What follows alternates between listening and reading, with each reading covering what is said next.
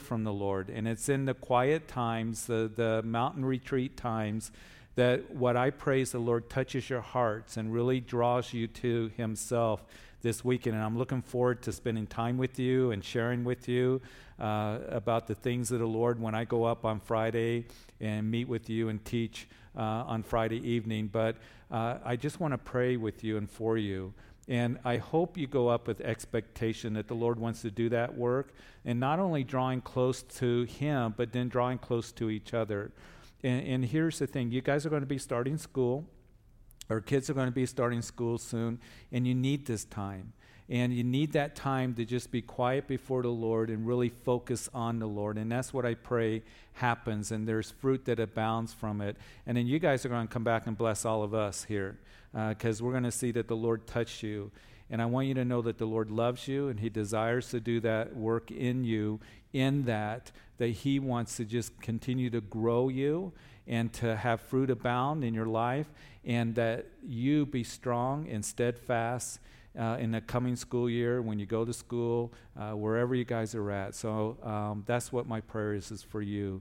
To just have that quiet time before the Lord and devotion before the Lord, and really to allow the Lord touch you through the teaching of the Word and worship, and then being together as well as you come together really as one. Listen, for all of us here, we need each other. We need each other, don't we?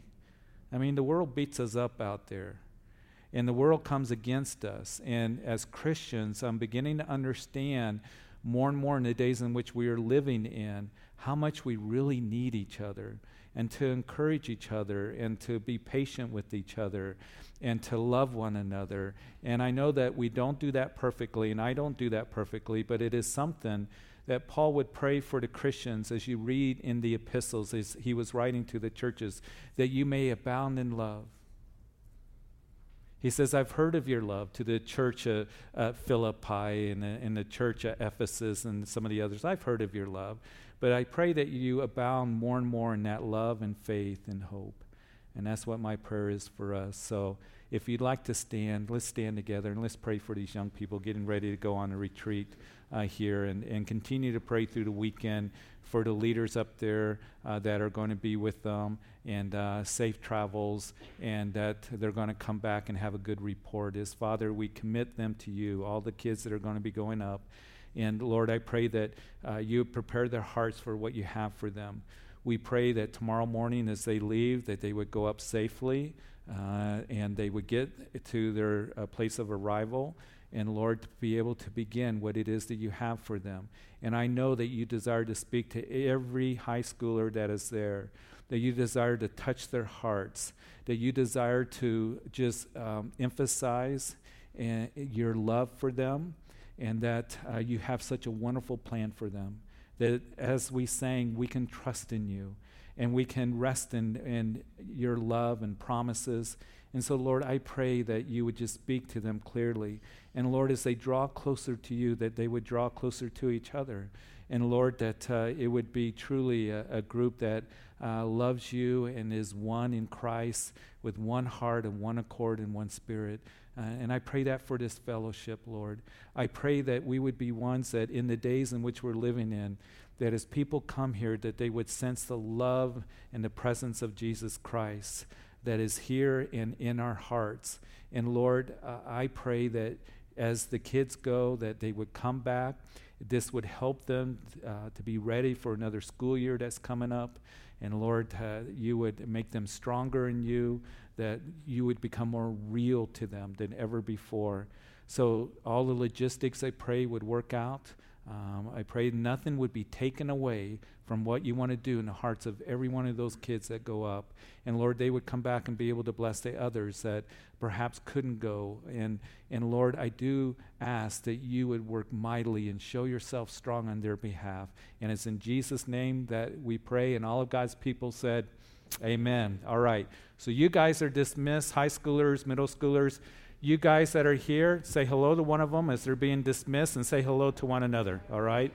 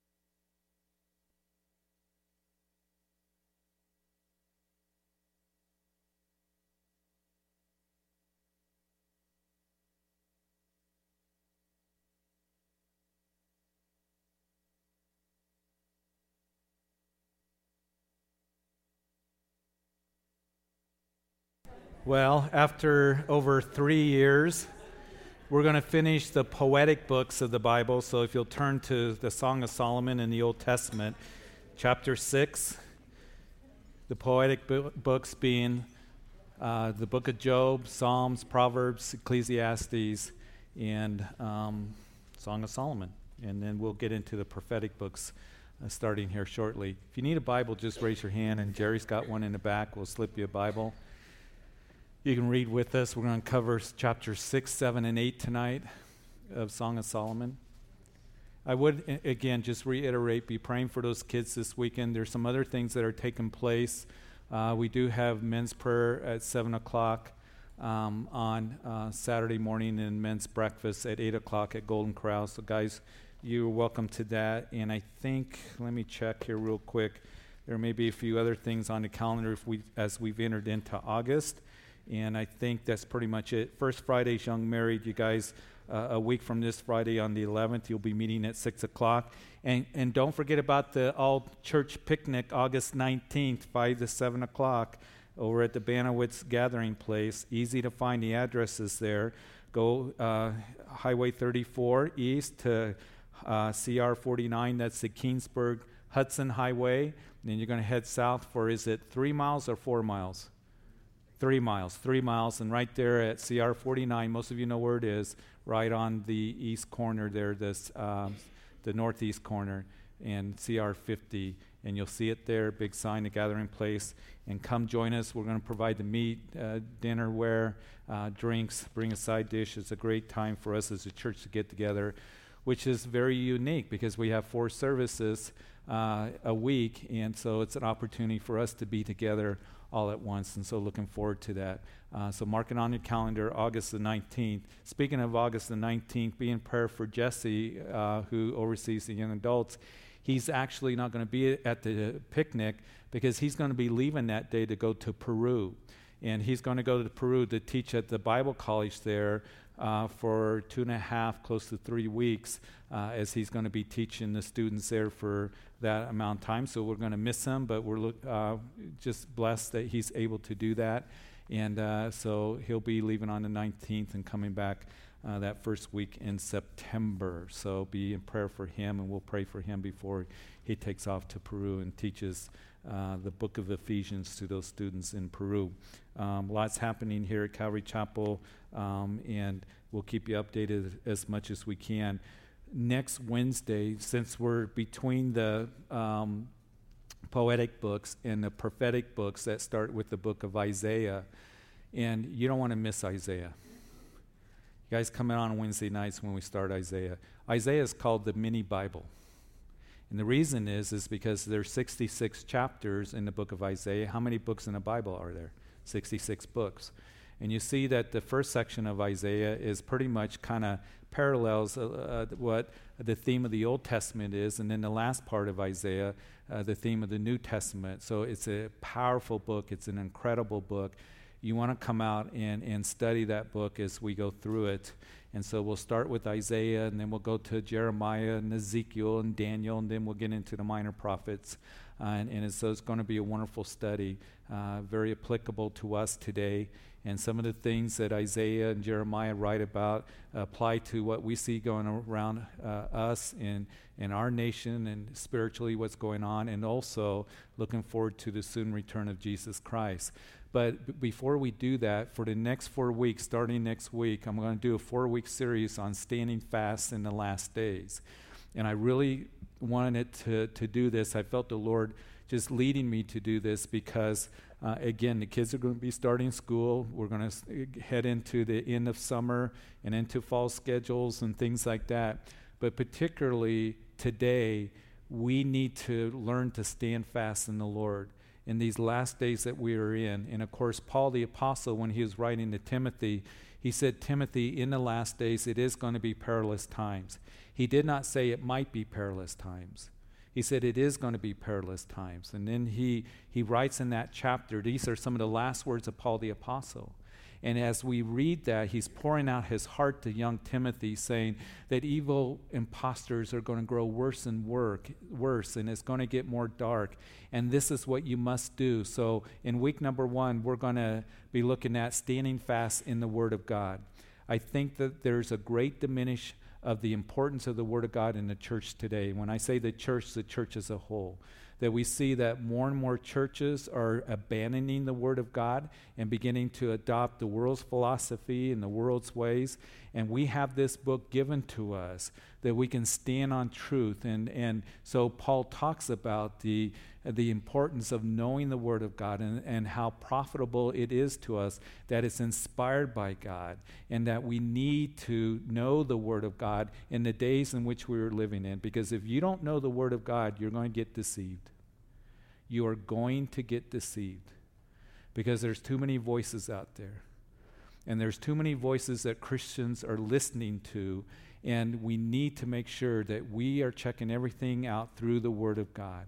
So, standing fast in the Word of God, week number two, standing fast in godly decisions. Again, we have the Word of God to direct us and to guide us in every area of our lives, and we need to look to the Word of God in that. And oftentimes, Christians, again, are adopting the world's philosophies. And what Paul says is that if you do that, you're going to get cheated. You're going to get cheated if you adopt the world's philosophy, traditions of men, and that which is not according to Christ. And we know that in Him, in Christ, is hidden all the treasures, treasures of wisdom and knowledge. So we have the Word of God that is given to us to guide us and direct us. We don't have to be deceived. We don't have to be confused. We don't have to be in darkness. And I think there's too many Christians that are listening to to talk, you know, this and, and reality shows and getting their wisdom from Oprah and all this other stuff. We need to be getting our wisdom from the Word of God, all right?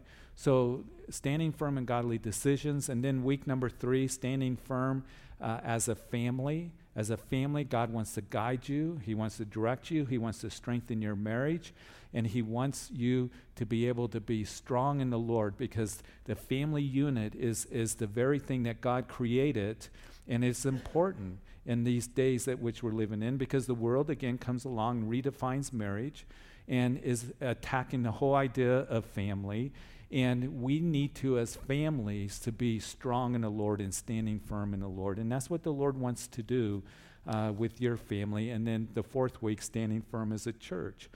How about us as Calvary Chapel? Are we going to be standing firm? Or are we going to stand firm in the Word of God and the things of the Lord? I see some of the things that are going on in the church, and I just shake my head. And I'm not one that likes to be critical. But when I see the different tangents that the church is going to and adopting the world's things and uh, read, you know, an article this week how one pastor signed a contract f- for six years and 110 million dollars, you know, for the b- largest church in America, and it's like sports celebrity. And even on one of the Christian TV channels, they had the decision, you know, what's he going to decide? And treating him like he's a football quarterback. And I think that it's just sad to see the trends that we do have in the church when there should be the church that is emphasizing not being worldly, but emphasizing the love of Jesus Christ. When you come here, I pray that this isn't like the world. And I know we're not a perfect church and we never will be. But that we're about the things of the kingdom and giving the truth of God's word and God's love Two things, right? I've told you this a hundred times. I'm going to continue to tell you this. Two things that we have to give to others that the world is not going to give to others God's love and God's truth. And so come to that series, standing firm in these last days. And then for the next four weeks, starting next week, and bring a friend. And I know you'll be tremendously blessed, but I better get going because we got three chapters in the Song of Solomon. Song of Solomon, of course, this play, this opera that's being um, given to us as Solomon writes it, inspired, of course, by the Spirit of God.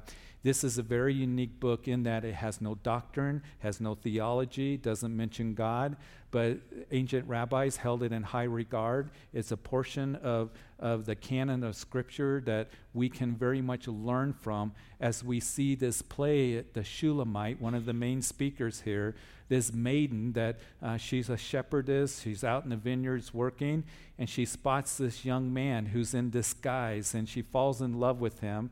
And she doesn't realize until later that she's falling in love with the king of Israel, that is Solomon.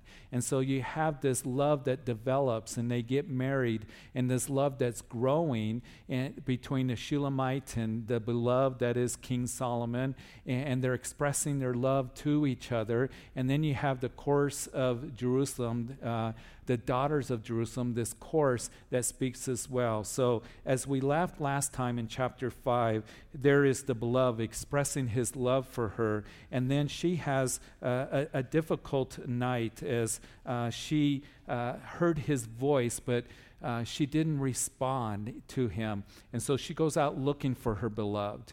And she has a troubled night when she does, but we see that uh, it is the uh, beloved that continues to express his love and uh, begins to uh, just, uh, you know, respond to her. And, and as we're making application going through this, it speaks of the Lord's, you know, love and commitment to us. We are called the bride of Christ and as we are ones that we desire to have closeness in, with the Lord, we learn so much from this book how he sees us. And so we left off with the Shulamite. She's uh, complimenting her beloved and in the chapter in it, chapter 5, by saying, He is altogether lovely. And that's something that we can say of our Lord, isn't it? That He's altogether lovely. He's so good to us.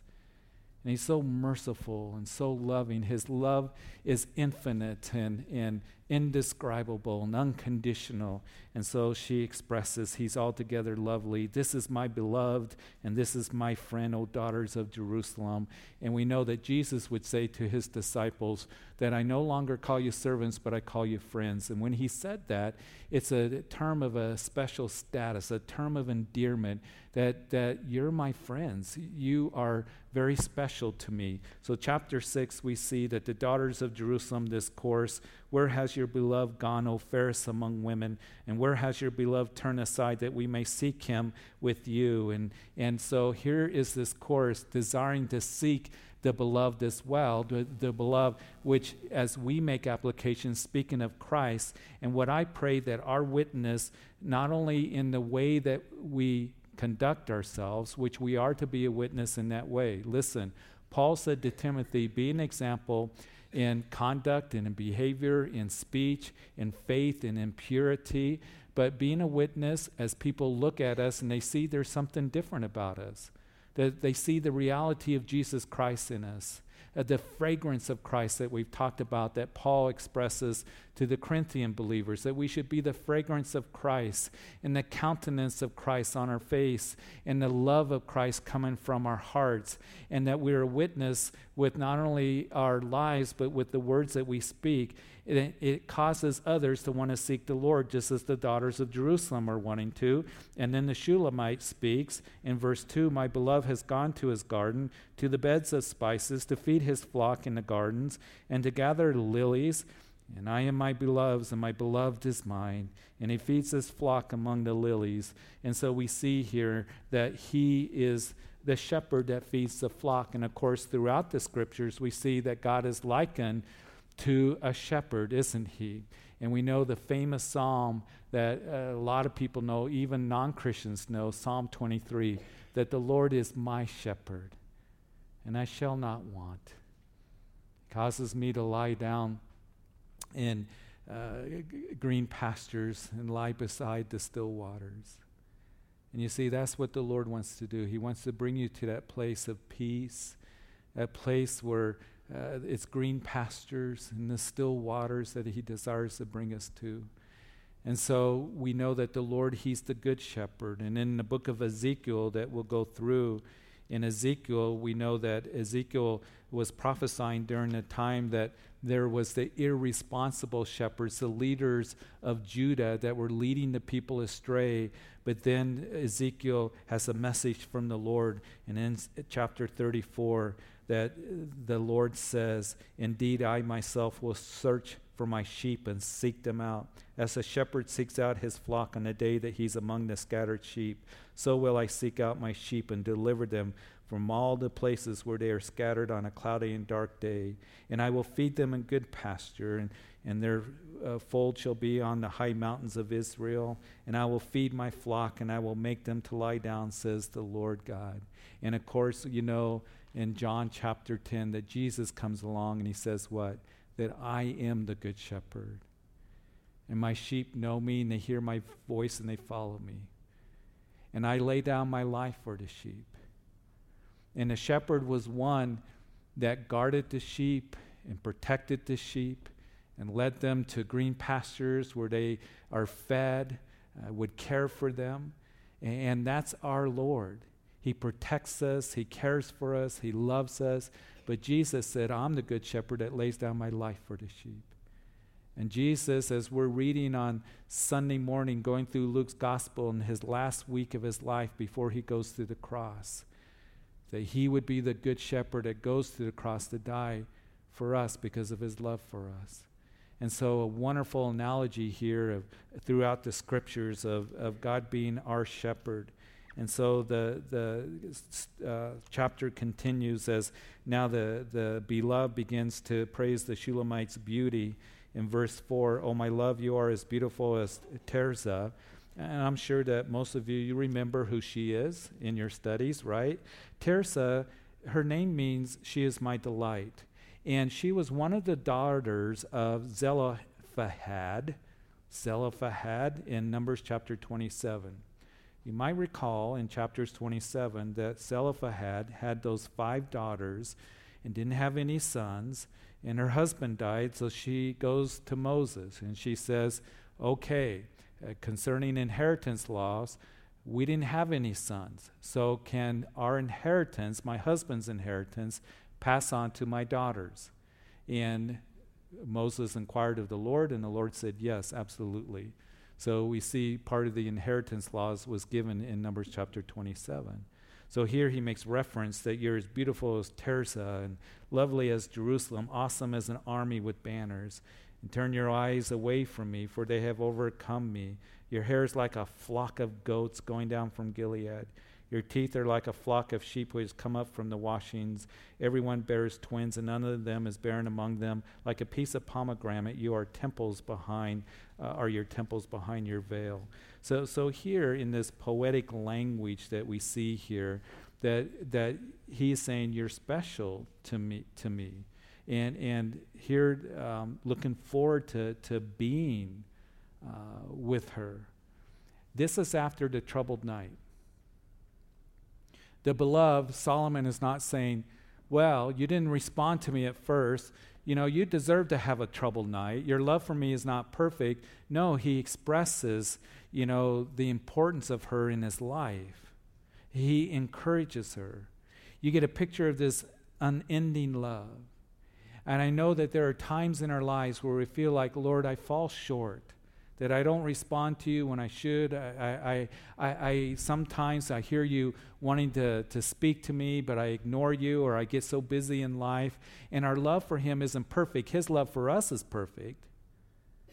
But we can kind of fail and we fall short. And we think, Lord, I must be so disappointing to you when hear the beloved that he's saying, You're beautiful like Tirzah, which means she is my delight. You're my delight, and you're God's delight. And don't forget that. That he delights in you, and he desires for you to continue to draw close to him. He's so patient and long suffering. And he's one that's so forgiving. And his love will never fail for us. And that's what the beloved is showing here in verse 8 that there are 60 queens and 80 concubines and virgins without number. My dove, my perfect one, is the only one. the only one of her mother, the favorite of the one who bore her. The daughters saw her and called her blessed, the queens and the concubines, and they praised her. Now, it's kind of interesting here. Let's go to verse 10. And who is she who looks forth as the morning, fair as the moon, and clear as the sun, and awesome as an army with banners? So, again, he's expressing how special she is, how important she is. But then he confesses there's 60 queens and 80 concubines. And you know that Solomon, during the time that he reigned, he was the wealthiest man that ever lived. He wore golden sandals, and he had a thousand wives and concubines. And it is believed, some of the writings of uh, the rabbis and, and um, you know, uh, that look at the Old Testament, they believe that Solomon that he wrote this play here, and of course we know from 1 Kings chapter 4 that he wrote a thousand and four songs, and this is the Song of Songs, but he wrote this early in his reign. That when he first became king, he met the Shulamite and, and fell in love with her and ended up marrying her. But we know that during Solomon's life, he had a thousand wives and concubines. And so at this point here, it's interesting. He says there's 60 queens and there's 80 concubines. Now, there's a couple of different ways you can make application. I've had, you know, read where, where guys, Bible teachers make application of that we, as the body of Christ, we are one, aren't we? We are one body, but we're made up of different members. And so the Lord loves all of us, and He loves us equally. Um, there isn't that He has His favorites.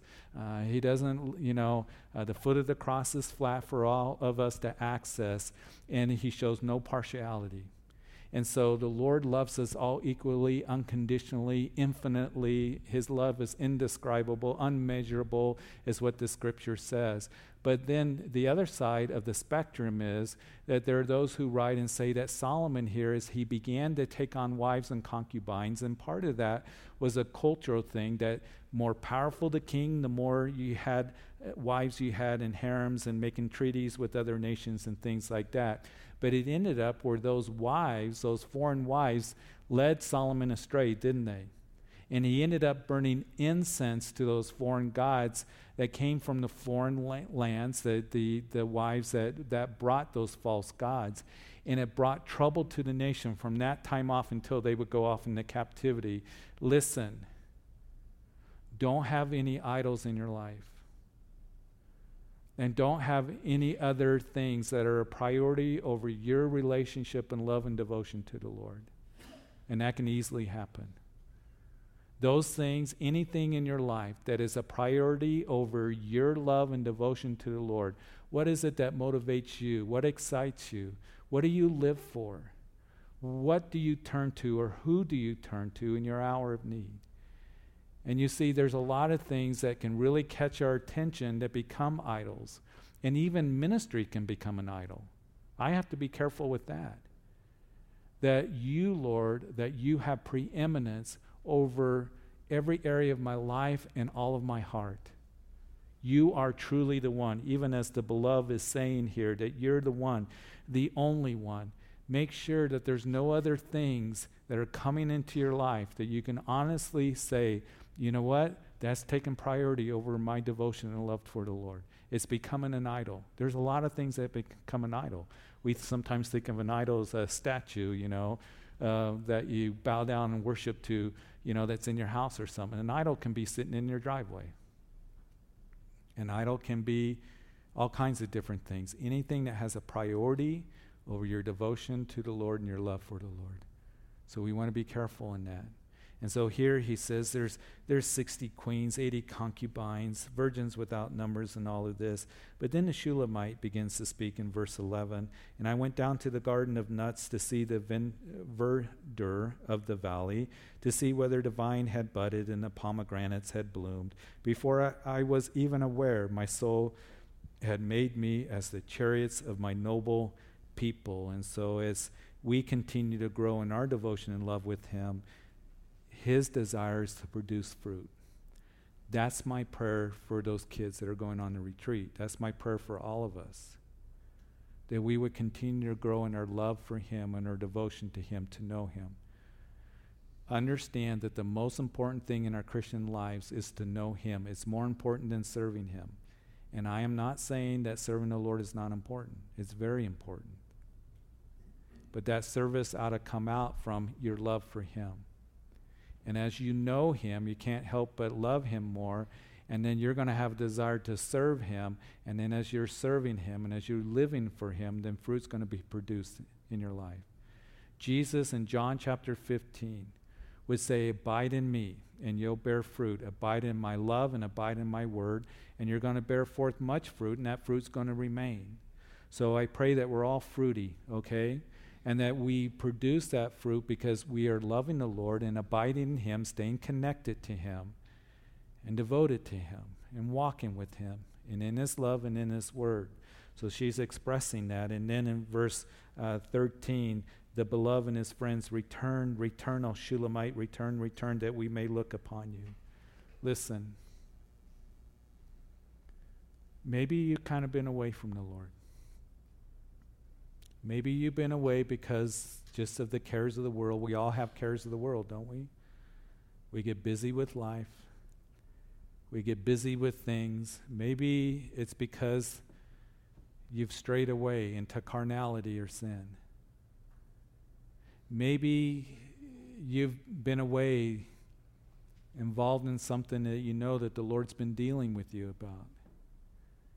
And the message of the Lord is to return. Return to me, he says. He says, Come to me. He says, I want you to give that up, that which is going to hurt you, that which is going to lead you astray, that which is going to leave you empty, and return to me. To return to me that intimacy and that closeness. And that's the invitation that he gives to you tonight, if that applies to you, to any of us.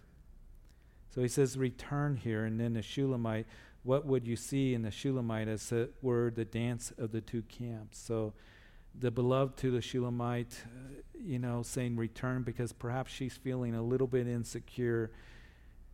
And you see, sometimes we think we can't come back to the Lord. We think we can't come back because He doesn't delight in us, He's disgusted with us. But I want you to know that you can always come back to the Lord as you desire, as you call out to Him, as you say, Lord, forgive me. Lord, I've been so distracted. And He welcomes you with open arms, just like the prodigal son that came back. It was the father that ran out to meet him. And I really believe that while that younger brother was gone and he was wasting his life, that's what prodigal means wasteful, on wasteful spending and on carnality and sin. And he found himself eating the pig slop, that he wanted to come back. And I believe that as he finally made that decision to go back, I will go back to my father. I will return. I think that every day the father was out looking. He was out looking for his son to come back. And the only time that you have a picture of the father being in a hurry was to run out and to greet his son. He said, He's come back. And who was upset? It was the older brother. And it was the father that was pleading with the older brother, Your son was lost, but now he's found. And he's come home.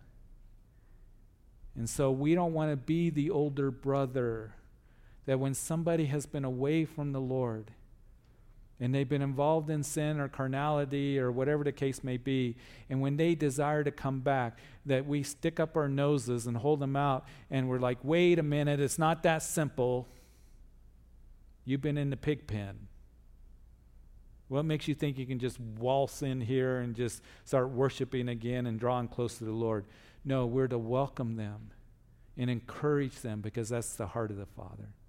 So she's feeling perhaps a little insecure and and and and he's saying return return trying to encourage her in chapter 7 to be beloved again expression of his uh, love for her. How beautiful are your feet in sandals o princess daughters. The curves of your thighs are like jewels. The work of your hands of a skillful workman. Your navel is a rounded goblet.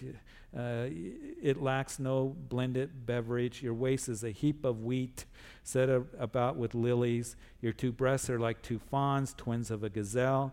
Your neck is like an ivory tower, and your eyes like the pools in Heshbon by the gate of, of Bath Rabbim.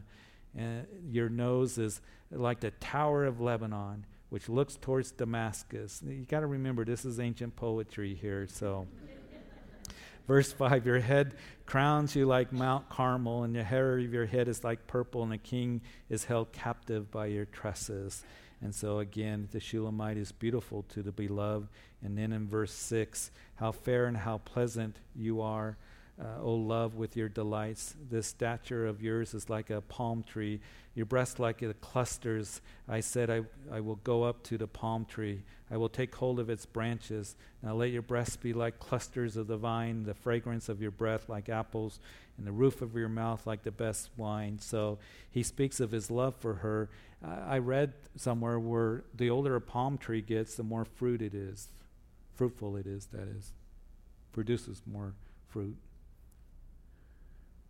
as we're growing in the Lord in our love for Him, as we're growing older in the Lord, we should continue to produce fruit. I hope we don't get lethargic and lazy. You know, that's one of the things that we see in the New Testament over and over again. The commandment and the exhortation given to us is to watch and be sober, don't go to sleep spiritually. Continue to press closer to the Lord to know Him. And as you do, as you continue to live for Him, you're going to continue in your journey in life to be fruitful. Uh, you always have whatever season that you're in to produce fruit for the Lord.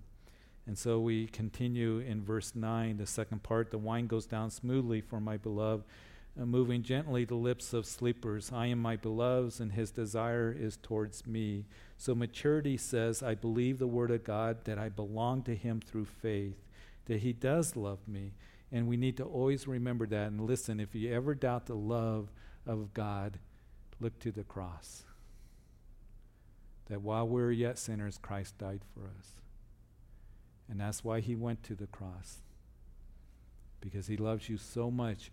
He wants to forgive you, He wants you to spend eternity with Him. Isn't that amazing? He wants you to be with Him for all eternity, to be forgiven. And you see, it's so wonderful that our God cares so much about us because there was a sin problem. All of us have sinned, and the wages of sin is death. And that's why Jesus came. That's why he went to the cross to shed his blood, to take all of your sins upon himself. And then he cried out, It is finished. I've done the work, I've paid the price, and now you come in faith just as you are. And you come and you put your faith and trust in him because he is your salvation. He is the only salvation that there is. And He's provided forgiveness. He, he breathed His last. He was put into a grave. He rose again after three days. The tomb is empty. He proved that He is the Son of God. He conquered sin and death. And He did it all because He loves you. And as He took that cross, down the narrow streets of Jerusalem, out the Damascus gate, and to that place of execution, he was thinking about every single one of you. I am convinced of that. It was you that was on his mind and on his heart because he knew that you would be here on this August Wednesday night, 2017. And he says, I love you more than you can ever, ever imagine. And that's why I went to the cross, so that you can be forgiven and be with me in all eternity. And that's a reality. And as Jude says, that he who is able to keep you from stumbling will present you before his presence with exceeding joy. It's one of my favorite verses. That we who are in Christ are going to see our Lord and he's going to present us before the Father, and the Father and the Son are going to rejoice over you with exceeding joy. Look what the work of grace has done. And then we are his inheritance. I mean, we have a really good deal, folks. Think about it. He did the work on the cross. We come in faith.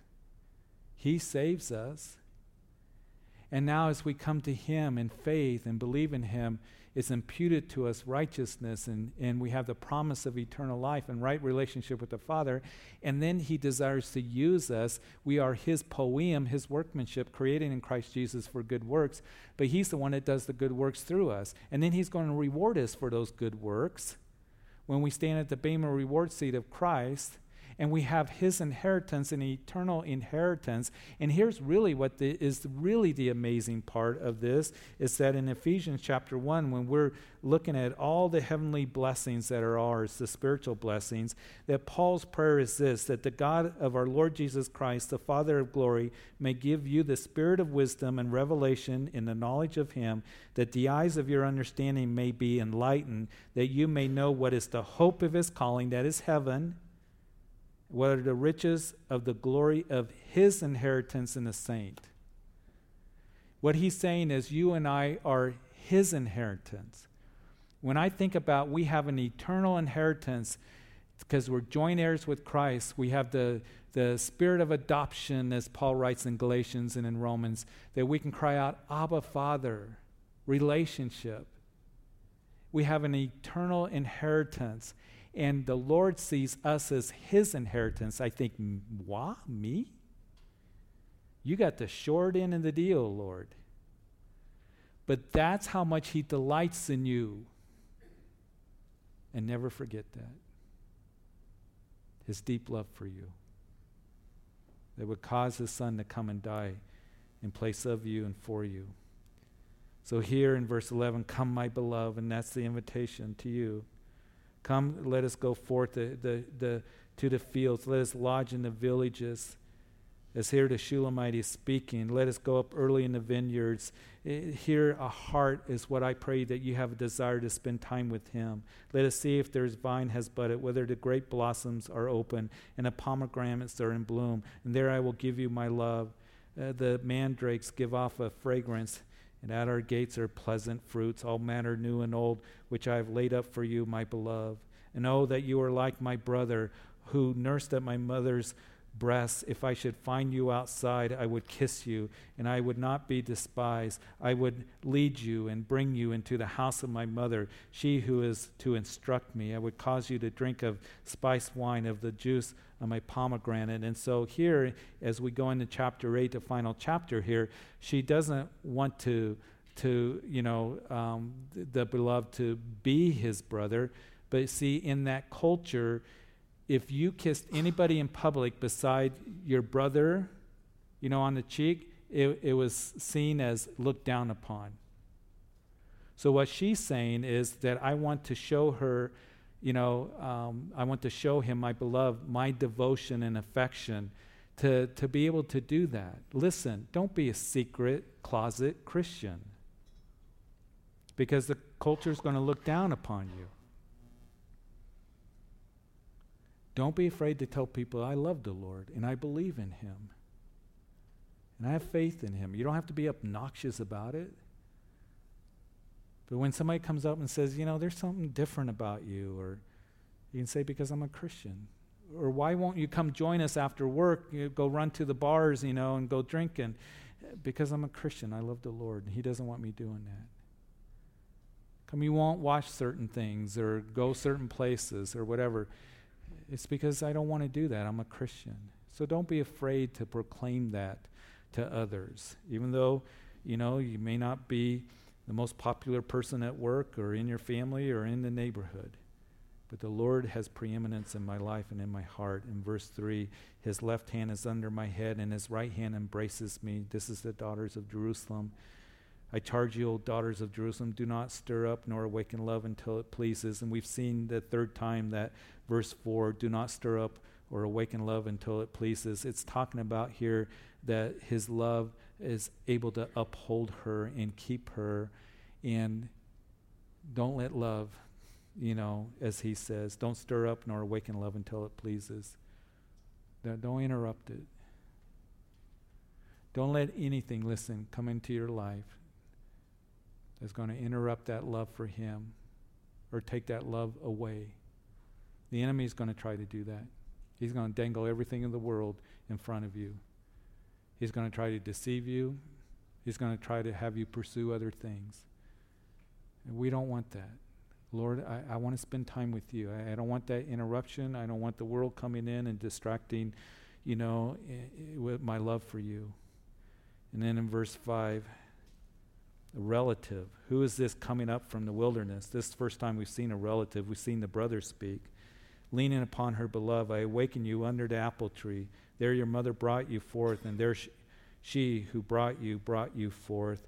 And so here in verse 5, um, you know, the relative saying, Who's this? You know, you're leaning upon your beloved. Anybody ever say to you, Yeah, being a Christian, you know, you're weak. You know, it's just, you, know, a crutch. That's all it is for weak people. Uh, perhaps you've had people do that. It's like, you know what? I am weak, all right? And He makes me strong. And He's the one that I lean upon. You lean upon Him. You lean upon your own strength, and you're going to fall flat on your face. You lean upon your own understanding, and you're going to be confused. You lean upon the Lord. And when other people say, oh, you know, you, you just trust in the Lord, you say, yes. It's just a crotch, you know. You need to make your own decisions. You know what? I have the Lord. He's my strength. He's my refuge. He's everything that I need. He's everything that I need. He's my Lord. And then in verse 6, the Shulamite to her beloved, set, a seal upon, uh, set me as a seal upon your heart, as a seal upon your arm. Again, in the scriptures, we see that we are sealed with the Holy Spirit of promise. Uh, in Ephesians, the, the uh, Spirit of uh, is given to us as a guarantee. Second Corinthians speaks about all of that. For our love is as strong as death, jealousy is cruel as the grave. Its flames are flames of fire, a most vehement flame. Verse 7 Many waters cannot quench love, nor can the floods drown it. If a man would give for love all the wealth of his house, it would be utterly despised. Listen, people will try to think somehow I've got to gain, I've got to buy God's love. Here, the Shulamite is saying, all the wealth of the house, it would be utterly despised. The flood's trying to drown it out. Listen, the Lord loves you. You cannot buy his love, you cannot gain it. He already loves you. You can't try to earn it, be worthy of it. Accept it and enjoy it because of his infinite love for you. And I want to remind you again in Romans chapter 8, very quickly, uh, some of the uh, greatest verses in all of Scripture that Paul writes, Who shall separate us from the love of Christ? Shall tribulation or distress or persecution or famine or nakedness or peril or sword? As it is written, For your sake we were killed all day long. We were counted as sheep for the slaughter, slaughter. Yet, in other words, we were lost, but yet in all these things we are more than conquerors through him who loved us. He went to the cross for us, and I am persuaded that neither death, nor life, nor angels, nor principalities, nor powers, nor things present, nor things to come, nor height or depth, nor any other created thing shall be able to separate us from the love of God which is in Christ Jesus our Lord. The incredible love of our Lord. You can't earn it. He loves you. Accept it and enjoy it, and then walk in that love. And then as we go to verse 8, the Shulamite's brothers, we have a little sister, she has no breasts. What shall we do for our sister in the day when she is spoken for? If she is a wall, we will build upon her a, a battlement of silver, and if she is a, do, a door, we will enclose her with boards of cedar. Uh, the brothers want to keep her from him. Listen, there are going to be those that are going to keep you from the Lord. Listen, there are going to be those who want to keep you from the Lord. The world, maybe old friends, family members, they want to keep you from the Lord. And don't let that happen. Don't compromise. Don't let them draw you away from the Lord. You stay close to Him. And then the Shulamite in verse 10 I am a wall, my breast like towers. Then I became in his eyes as one who found peace. Solomon had a vineyard at Baal Hamon he leased the vineyard to keepers. Everyone was to bring for its fruit a thousand silver coins. In other words, you know, her joy and satisfaction is in him. And in uh, verse 11, Solomon leased the vineyard, but you can have me freely. You know, uh, I want you freely, Shulamite. Uh, I know because I'm so secure in your love, is what she's saying. Yo, you leased it to your vineyard to others but everyone was to bring forth his fruit of silver, uh, silver coins. But to Solomon, my own vineyard is before me. You, O Solomon, may have a thousand, and those who tend its fruits two hundred. And the beloved, you will dwell in the gardens of the companions. Listen for your voice, let me hear it. Speaking of fellowship, and make haste as we end this play. my beloved, the Shulamite says, and be like a gazelle or a young stag on the mountains of spices. And so fellowship is so important with the Lord. And so Solomon here expressing again his love and the Shulamite receiving it. Wonderful book that is before us as Father. We finished this play and it just shows us the importance of how you view us, how much you love us, you care for us. And Lord, we're even going to be reminded of that as we come to the communion table tonight, as we customarily do on the first Wednesday and Sunday. That Jesus, in that upper room right before he went to the cross, said, You know, take, take the bread. This is my body broken for you. And drink of the cup, which symbolizes my blood, the forgiveness of sin. And we belong to this new covenant, a covenant of love, of sacrifice, of grace, of victory. So I pray that tonight, tonight's lessons will show us and remind us and confirm in us your love for us. For God so loved the world that he gave his only begotten Son, that whosoever believes in him should not perish but have everlasting life. For Christ proved his love for us, the scripture says, that while we were yet sinners, Christ died for us. And so, Lord, may we never doubt the love that you have for us. And all of us, most of us, probably know the saying that it wasn't the nails that kept Jesus on that cross, it was his love. Because there was no other hope for salvation for any of us. So I pray if there's anyone here that you're listening on live stream or going to listen on the radio later or in the coffee shop or in the sanctuary, wherever, listening to a CD, maybe downloading on the computer later. Listen, Jesus loves you.